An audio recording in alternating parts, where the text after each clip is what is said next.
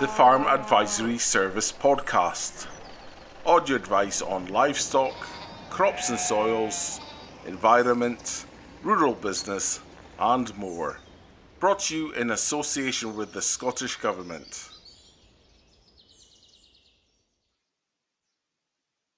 Hello and welcome to this Farm Advisory Service podcast. My name's Alec Perry and this is Thrill of The Hill. In today's episode of Thrill of The Hill, I sit down with Woodlands advisor Virginia Harden and we discuss the role of agroforestry in helping Scotland meet its ambitious woodland targets, as well as implications for farmland biodiversity and the concept of the right tree in the right place. Hello, Virginia. How's it going? Hello, uh, Alexander. Very well, thank you. And yourself? Good. Yeah, yeah, I'm fine, thanks. I'm fine. Thanks for taking the time to, to sit back down and, and record this with us. We really appreciate it here at the Farm Advisory Service. That's no problem at all. Virginia, just to get us kicked off, can you give us a bit of a background and an overview of some of the projects that you've been involved in and, and what it is you do as a as a job? Okay, so in terms of what I do, very good question. Um, uh, firstly, just to note, I'm, I'm a retired dairy farmer's daughter.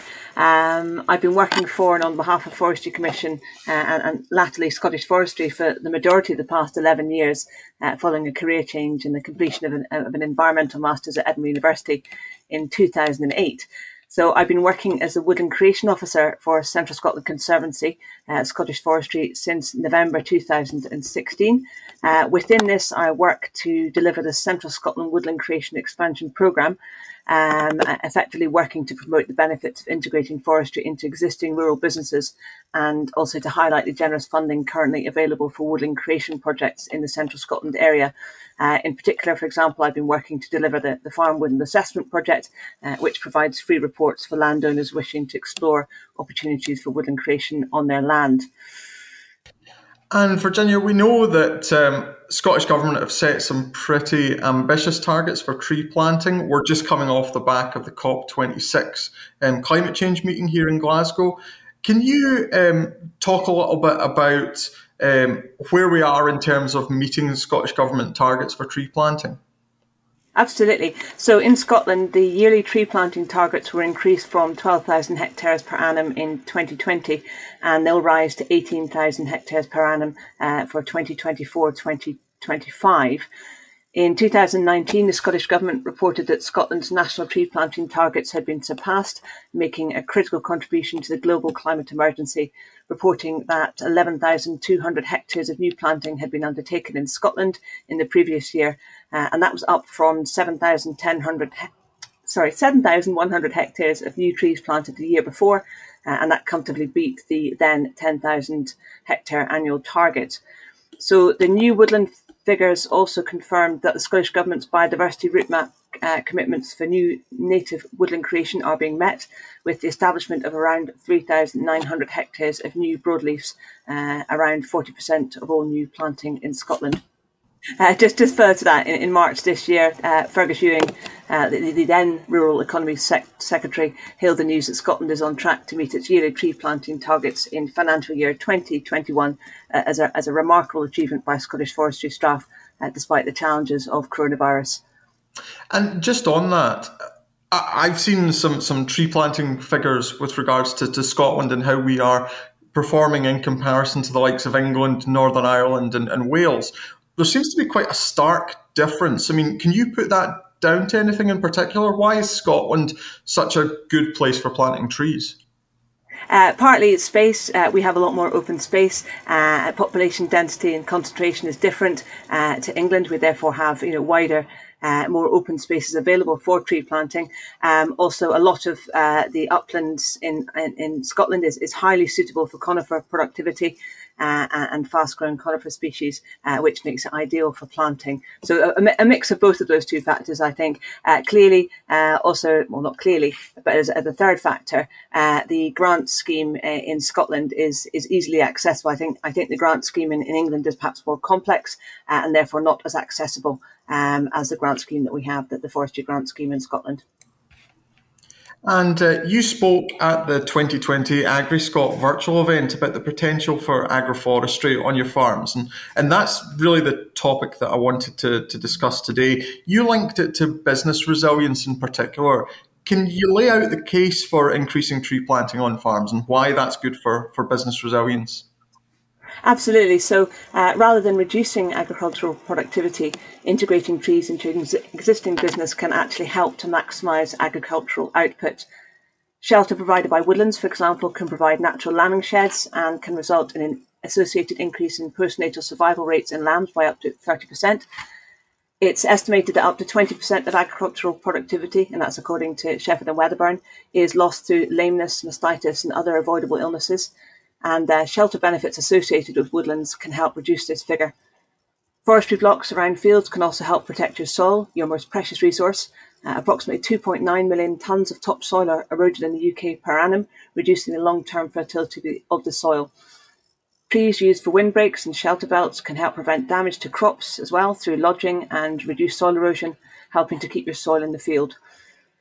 You can also use new woodland to renew or refine boundaries. Uh, the current forestry grant scheme helps with the costs associated with fencing new woodlands, and new woodland can provide a real opportunity for the business to redefine or renew boundaries, which can help in the ongoing management of stock.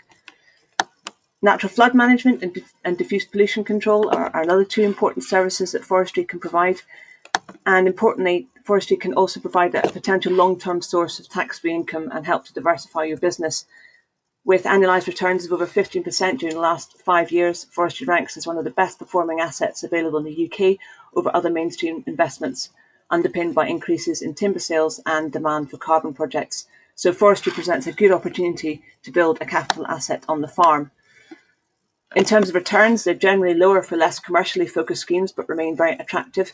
And forestry land values have risen from just below four thousand pounds per hectare in two thousand ten to an average value of fifteen thousand nine hundred sixty-two pounds per stocked hectare in twenty twenty. And as I mentioned earlier, you know, tree growth rates in the U K, um, they're amongst the highest in Europe, and much of Scotland is is is, is suitable, um, for example, to, to highly uh, to fast-growing conifer species. Where suitable conditions prevail, commercial species have the potential to grow to uh, an average of approximately fifteen to twenty tonnes of timber per hectare per year, Uh, that producing a likely surplus of between twenty-five pounds to sixty pounds per tonne, depending on species, location and scale. Uh, and this is on land that in the same period might uh, perhaps produce only one or two lambs. So it's clear that by growing a future timber resource, landowners can produce an additional income stream, diversifying their business. And Virginia, we're here today to discuss agroforestry. Presumably, when we're talking about forestry, it's like all other things. It, it, It's complicated, and agroforestry is not one thing in and of itself.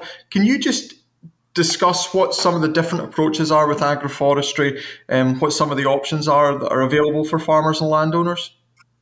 Absolutely. Um, so in terms of the def- definition of agroforestry, you might be aware that there are two schools of thought on what it actually means. Uh, there are those who see it as field-level, fully integrated silvo-arable or silvo-pastoral sy- systems, Um, and this outlook is perhaps perpetuated by the specific agroforestry option of the forestry grant scheme, which is separated from the other main forestry grant scheme options on the website. Um, and then there are others who follow a wider definition, which is taken to be trees among and around crops uh, or livestock. And that includes shelter belts and separate woodland blocks on farms. There have been whole conferences um, on this issue. I've been to a few, uh, and we seem to have got no further in one universally agreed definition. Uh, but just to note that effectively, as a result, agroforestry can be seen by some uh, as a very niche area, uh, and this can prove a barrier to engagement, uh, whereas it just simply means integrating uh, forestry with farming. Um, so for landowners, there are a number of options available under the forestry grant scheme for both fully integrated field-level silvo-arable or silvo-pastoral systems, or for wider integration of, of forestry blocks onto their farm uh, around their fields. A full list of woodland creation options is available on the Rural Payments website, and they range from productive conifer and broadleaves to native broadleaves, smaller farm woodland, and the field-level specific agroforestry option. Um, as an addition uh, to these under um, sorry options, uh, Scottish Forestry have developed a sheep and trees initiative for hill and upland farms. Uh, that's a grant package that brings together two different elements of the forestry grant scheme, and uniquely it enables you to apply for both a woodland creation grant and the forest infrastructure grant for the same area at the same time. uh, meaning that you'll be able to build access routes to help you get started and then manage your new woodland as it grows. And it creates an excellent opportunity for you to diversify your business and bring previously unconsidered parts of your farmland into production. Um, in addition to the national planting rates, under which landowners can receive grants of up to six thousand two hundred and ten pounds per hectare towards the cost of new woodland planting, with monies for fencing and tree protection available in addition to this, um, there are also a number of regional uplifts which can assist with planting scheme economics. Uh, in, in the Central Scotland area where I work, for example, we have an area-based uplift of between seven hundred and fifty pounds to two thousand five hundred pounds uh, per hectare on top of the national planting grant, uh, location dependent, and there are other re regional uplifts available elsewhere in Scotland, for example in the Cairngorms and, and Loch Lomond and Trossachs National Parks. Last year, Virginia, we had um, our own consultant, David Eady, um, based here in the Air Office, um, talk to us about uh, woodland planting options for, for the farmed upland environment. And we touched on the farmer perception of tree planting. Do you think it would be fair to say that there's resistance out there to, to tree planting? And, and to what extent do you think that's changing? So I think there will always be uh, people who are not fans of forestry, and my ex-dairy farmer father could well fall into this category. Um, and farming and forestry can still be viewed as, as mutually exclusive land uses. Resistance to tree planting can arise from farmland being seen as too good for woodland, for example, um, a cultural desire to continue producing food, the permanence of forestry limiting future land use options, um, a lack of awareness of the benefits of woodland creation, or knowledge of timber demand and markets. Um, but I, I do think that, especially in the last two years, there's been a, a shift change in the way that farmers view forestry and a greater understanding of the opportunities for integrating forestry with farming to maximise business resilience and agricultural productivity. And this has happened against the background of, of not only Brexit and related changes or upcoming changes in agricultural sub subsidies, which will likely see landowners rewarded for the production of public goods, uh, but also COVID and related calls for a green recovery. Um, there's also an in increasing public awareness of the climate change and ecological crises, um, of the sustainability of agriculture, and a related drive for the agricultural sector to maximise its green credentials. Uh, and that's caused the, the shift change that we currently see. Virginia, do you have any tips for anybody who's designing an agroforestry plan? Is there any kind of um, top tips for beginners, if you like? Uh, top tips for beginners. Uh, fundamentally, it's the right tree in the right place for, for the right reason. Um, so think about your objectives at the very start and, and plan a scheme around that. Uh, for example, if your primary objective is commercial timber production, then uh, you want to make sure you have good access and a sufficient scale of project to make harvesting operations cost effective. Getting your ongoing maintenance and any herbivore con control right from the very start is also essential in achieving uh, successful forestry establishment. Um, it, it's a case of spend now to potentially save uh, in, in the future on this front. Okay. Um, any particular species, Virginia, that we should be looking to encourage as part of our agroforestry proposal? So every option uh, under the forestry grant scheme has specific species associated with it. Uh, for example, the productive broadleaf option specifies broadleaf suitable for timber production. Uh, that includes oak and beech, uh, sycamore, uh, birch, wild cherry, sweet, sweet chestnut, poplar, aspen, uh, for example. In addition to this, as per the eligibility criteria of the Woodland Creation uh, General Guidance, the tree species must be suitable or very suitable to the site. Uh, in terms of uh, not only soil fertility, but also soil, mo soil moisture availability and exposure. Uh, and any species must have a capacity to achieve a minimum average yield class of six across the application area. Um, so this information can be established using a tool called the Environmental Site Classification, uh, which either Scottish Forestry or any forestry agent can help provide, um, uh, can provide help with. Um, take note of which tree species grow well in your local area. Uh, but, be, but do be aware that soil conditions can vary over short distances, as you may well know. And so do check the soils and existing vegetation of the area you are planting in. Um, in general, fertile, deeper soils of the lowlands favour the large trees, such as oak and beech. Thinner, rockier soils and more exposed sites uh, suit smaller trees, such as birch and rowan. And uh, wetter sites will favour species, species such as alder, willow and aspen.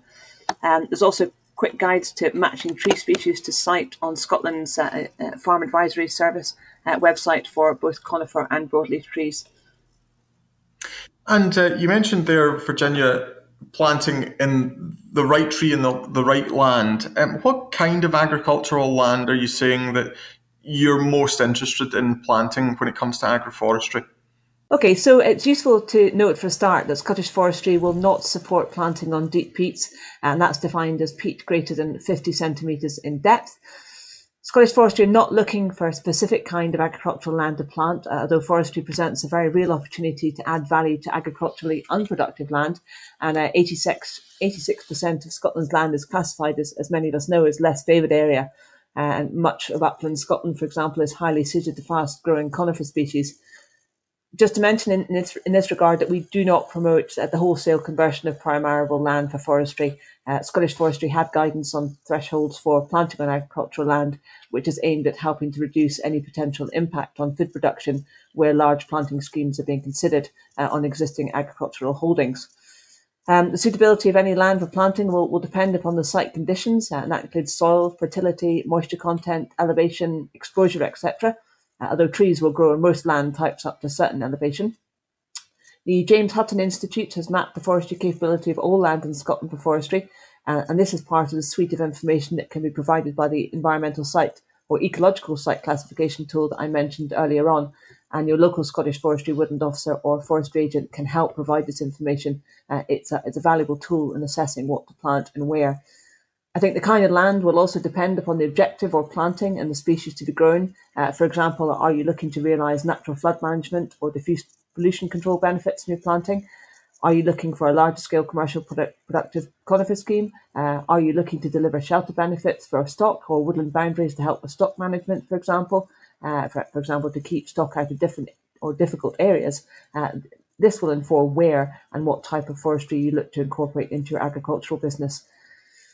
Just in relation to the specific field-level agroforestry option under the Forestry Grant Scheme, the land you intend to plant with trees the, must be permanent grassland pasture, uh, temporary grassland or arable land, uh, classified as land capability for agriculture class one to one uh, to four point two inclusive. Uh, rotational use between temporary grassland and arable use is also eligible. Um, exceptionally for these options, land in classes five point one to five point three may be considered where the soils and local climate conditions are suitable for growing productive broadleaf species. And when it comes to grazing and agroforestry, can you discuss some of the options and timescales for grazing? What, what's an appropriate grazing regime look like? Uh, so for woodland creation options under the Forestry Grant Scheme, uh, you have to meet the minimum stocking density requirements at the end of the contract period, and, and that's ordinarily twenty years. Uh, livestock do, as we all know, like to eat and rub against trees. Uh, these are natural behaviours and, and help keep your livestock healthy and relaxed, but the trees do need protection until they're well established. The level of protection comes down to whether it's feasible to exclude livestock while the trees get established or not. Um, if exclusion is not an option, then protection of individual trees, uh, small groups of trees or alleys will be required. Electric fencing is ideal for alley, alleys or rows of trees. Weld mesh guards supported by two stobs has been shown to be necessary to protect an individual tree for sheep browsing. Um, even this is not enough for cattle, so group planting with post and rail roundels uh, may be necessary in that instance.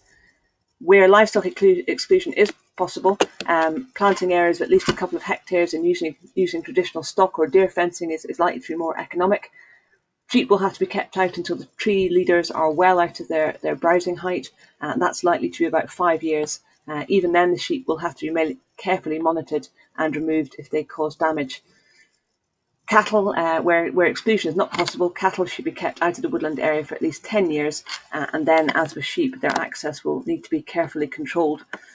Uh, in terms of, of, of stock uh, control and grazing, uh, Scottish Forestry have produced a woodland grazing toolkit, uh, and this is a guide to developing a woodland grazing plan, and it's designed for woodland owners, managers and farmers seeking to manage their woodland to achieve biodiversity Uh, and or cur- cultural heritage objectives using livestock as a management tool. Um, graze, gra- grazing with livestock is only one of the many tools available to, to woodland managers, uh, and before going any further, uh, you should consider whether livestock grazing is likely to be right for your woodland. And uh, we mentioned COP earlier. Obviously, climate change is a big political priority right now, um, and carbon credits have become a real buzzword within the industry. I wonder if you could discuss the, the Woodland Carbon Code and how that fits into the discussion of agroforestry. Yes, so the Woodland Carbon Code is the U K's voluntary standard for woodland creation projects, uh, and it was established in two thousand eleven. Uh, effectively, it, co it connects companies looking to offset carbon with landowners who plant trees. Uh, just note that it applies to woodland creation only at the moment. And there is a growing market of corporate buyers looking to meet targets for carbon and environmental and social governance commitments. So from December two thousand nineteen to December two thousand twenty, the number of Woodland Carbon Code projects doubled from two hundred fifty to six hundred across the U K, so a significant rise, and it's a very fast-moving area. For those who find that the forestry grant scheme does not make the switch to woodland viable, uh, prices on conifer schemes, uh, schemes in southern Scotland currently range between twelve to thirteen pounds uh, per pending issuance unit, um, which is effectively a one tonne of carbon, uh, and it's effectively a promise to provide a future volume of carbon. Um, and broadleaf projects are earning roughly fifteen pounds uh, per tonne of carbon each. This figure apparently rises towards twenty pounds per uh, pending issuance unit for broadleaf projects in England. For woodland carbon units, uh, which are verified tonnes of sequestered carbon measured at year five onwards, uh, the price could very well be higher. So a planted native woodland might be able to sell three hundred fifty tonnes of carbon over one hundred years, yielding the landowner uh, somewhere between three thousand five hundred pounds to seven thousand pounds per hectare from carbon unit sales. Um, and uh, a productive conifer woodland might be able to sell two hundred tonnes of carbon uh, by year thirty-five, yielding two thousand to four thousand pounds per hectare from carbon unit sales. And that's before any income from the timber itself or the forestry grant scheme is considered. Uh, there is the option to either sell all or a portion of the carbon units up front as pending issuance, pending issuance units, uh, and this can help with financing the initial years of the scheme, or to sell them uh, as woodland carbon units, as I just mentioned, as you go along, uh, depending on what is right for you. Effectively, Woodland Carbon Code monies are designed to help with capital costs of woodland creation schemes, uh, as well as agricultural income foregone. Uh, the financial return of any project is influenced by type of woodland, the management regime, geography, project profile, and uh, relative scarcity of other woodland carbon code projects in the area. And uh, businesses looking to buy carbon are also increasingly looking to buy carbon from projects with a, a strong story of other additional benefits, uh, such as potential social, hydrological, or biodiversity benefits, and, and are willing to pay a premium for this what's so-called charismatic carbon. Key tests for the Woodland Carbon Code uh, include additionality and permanence, uh, and you can combine grant income and selling carbon credits as long as the carbon income equates to at least fifteen percent of the planting and establishment costs um, to year ten. Uh, and over the project length, uh, woodland creation is either not financially viable without carbon monies or less financially viable than the farming alternative or alternative land use. Um, so I think, simply put, the Woodland Carbon Code is another potential source of income and one that's growing in, in popularity. Uh, and there's further information on the Woodland Carbon Code website, and, and, and Alexander could perhaps send that link uh, as, as part of this production.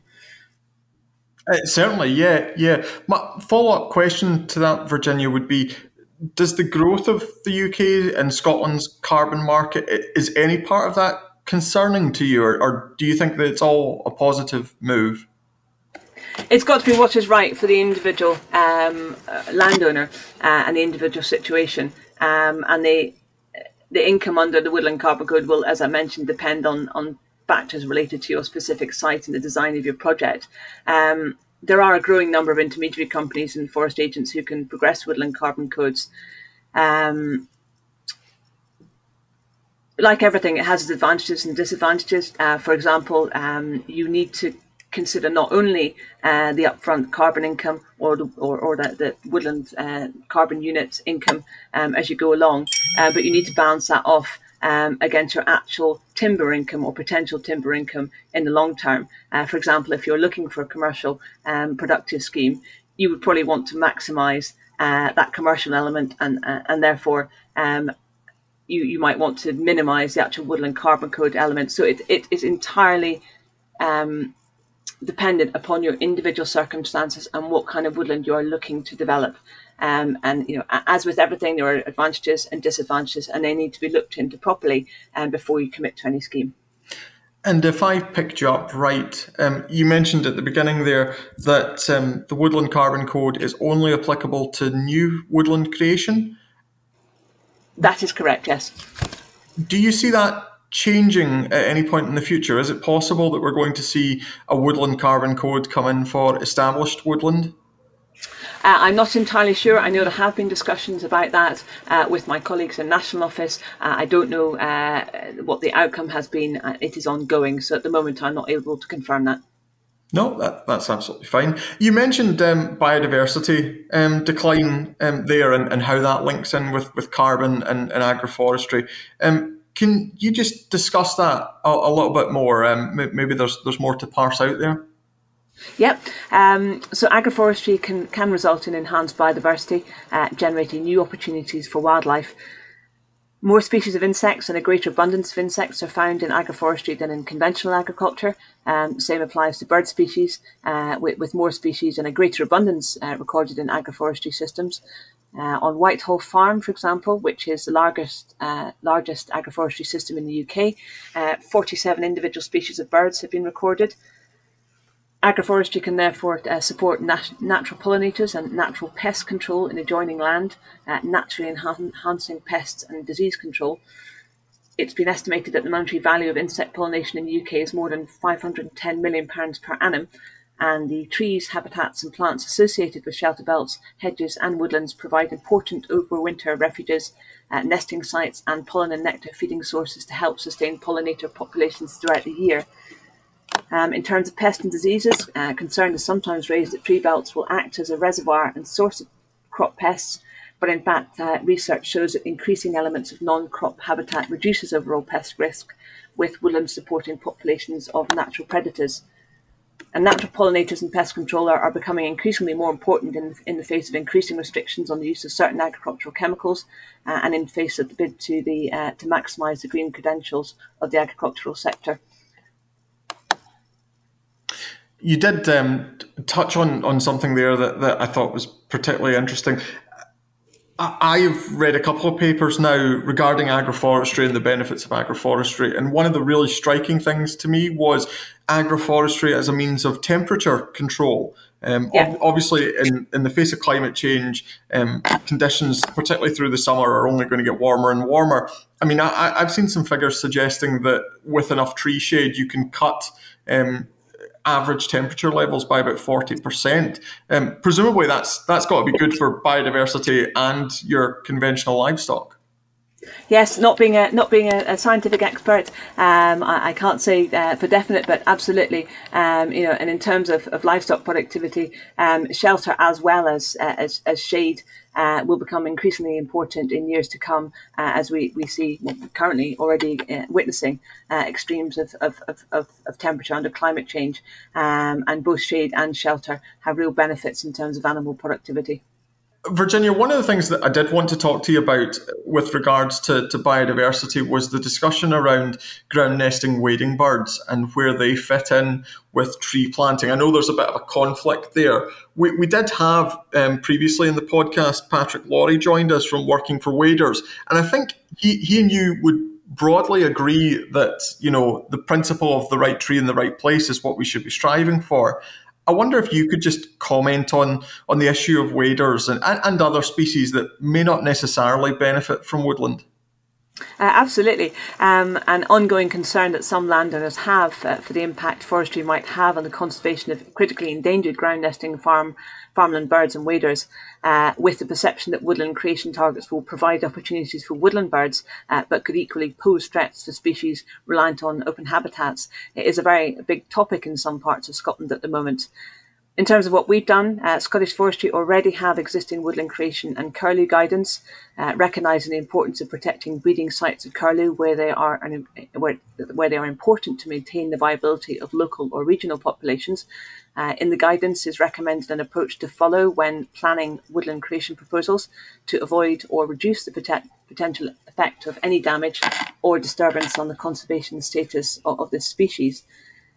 In addition to this, um, we've also been working with the British Trust for Ornithology, um, R S P B, NatureScot and, and others, for example, the Cairngorms National Park Authority, on mapping hotspots and developing guidance to protect the most important areas, uh, be it a toolkit which will identify important areas for the recovery of breeding waders uh, based on scientific modelling of, of bird atlas and also environmental data sets. And we're waiting for some model validation this season uh, before finalising the maps and outputs.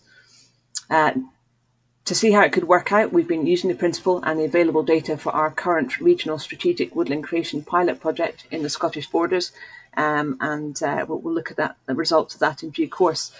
Um, in England at the moment, DEFRA are currently running a consultation to seek key stakeholder views on proposals being developed to improve interaction between woodland creation and wader conservation, and uh, this would involve introducing zonal maps based on habitat to suitability modelling to guide wader conservation and forestry expansion. And the purpose of this is, is to show how models could be incorporated into the forestry grant scheme uh, proposal or approval process. And, and it, Scotland is likely to take a similar approach on this. Um, we've also been working with the uh, Working for Waders project, and, and I've had some early discussion with R S P B, uh, British Trust for Ornithology and NatureScot to, to run further work to determine the effectiveness of planned mitigation to protect important wader habitat.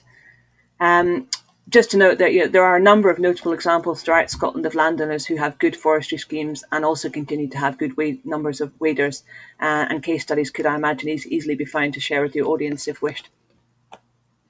Yeah, no, that, that would be great, Virginia. Um, we'll be able to to link any additional documents that you think might be helpful um, at the end of the, the podcast. So I would encourage anybody who's listening who has a particular interest to check out the, the website for that.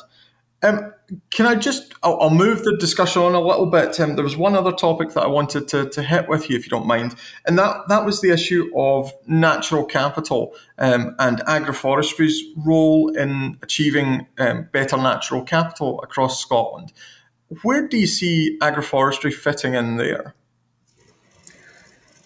So agroforestry is, is a key part of, of increased requirements for, for natural capital, uh, as we've touched on already. Uh, the, the, the grant subsidies, farming subsidies, likely uh, to move in the future towards uh, more towards a delivery of, of, of nature-based outputs, um, and you know forestry is key for biodiversity, um, key for uh, carbon uh, and soil protection. Um, it's absolutely a key uh, part. Uh, that that is why the integration of forestry with farming uh, provides overall benefits to the business unit.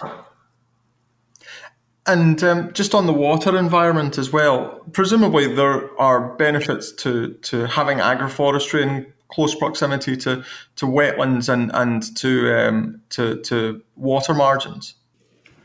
Woodland creation and forestry can play a key role not only in natural flood management but also in diffuse pollution control, um, and can also help uh, with stock management, uh, keeping stock um, separate from watercourses and, and, and helping to comply with, with SEPA regulations. Um, trees are very effective at soaking up um, at runoff and reducing the runoff of, uh, uh, for example, ammonia um, from farm units uh, into watercourses, uh, helping to reduce um, uh, pollution. Um, also uh, very important in terms of regulating temperature uh, in watercourses, um, and in terms of, of supporting biodiversity in watercourses. In terms of nat- natural flood management, uh, we have increasing number of organisations, uh, for example, the, the Tweed Forum, Um, in in Scotland, uh, looking at the use of uh, woodlands as natural flood management control um, options um, to reduce downstream uh, effects of flooding in, in urban areas. So there are key benefits um, that woodland creation can deliver um, in terms of flood management control, um, and in terms of, of, of the water uh, and aquatic environments on the farm. Really great to hear you shout out natural flood management there. Um, we do have uh, NatureScot case officer Ian Cornforth coming on to discuss that as part of this year's uh, delivery for the podcast series. So looking forward to, to hearing from him. Super. Virginia, I'm just going to wind down the podcast now, and I ask this as the final question to absolutely everybody who comes on. But um, is there anything that you've seen happening within the industry right now, something that you want to draw people's attention to, something that you think has been particularly good practice or an innovative idea? Okay, so I think there's, there's perhaps three things that I might mention. Um, firstly, uh, requirements for carbon accounting and offsetting, and, and a growing demand from public and corporate organisations looking to buy credits from carbon sequestered uh, via uh, woodland creation schemes to meet their carbon commitments. Uh, and their corporate social responsibility targets. Uh, and as I touched on earlier, this situation has increased the potential for landowners planting trees to benefit from selling the associated carbon credits uh, needed for a green economic recovery. Um, secondly, I think there's also an increasing awareness and, and knowledge of uh, related to carbon stocks and soils and the potential for poorly planned forestry operations to reduce uh, overall soil carbon stocks. Uh, and this, this has meant an increasing focus on the importance of choosing sites suitable ground preparation methods for woodland creation projects in order to protect soil carbon levels. And uh, so, uh, Scottish Forestry has this year provided updated guidance on ground preparation to help further minimise soil disturbance on woodland creation sites. And I think just finally, the, the concept of the right tree in the right place for the right reason, as I mentioned earlier, is becoming increasingly important. Um, the size, type and location of your woodland creation scheme should be informed from the outset by your long-term objectives. Um, for example, if your primary objective is commercial return on the timber, uh, then you need a forestry block uh, of, a, of a minimum size with good access uh, and productive species. So yeah, the right tree in the right place for the right reason, uh, and think about your, your, your long-term objectives at the very start. Oh, I think that's a that's a perfect way to, to bring the podcast to a close. Um, Virginia Harden, thank you very much for, for joining us. That's no problem at all. Happy to help. Thank you very much indeed for inviting me.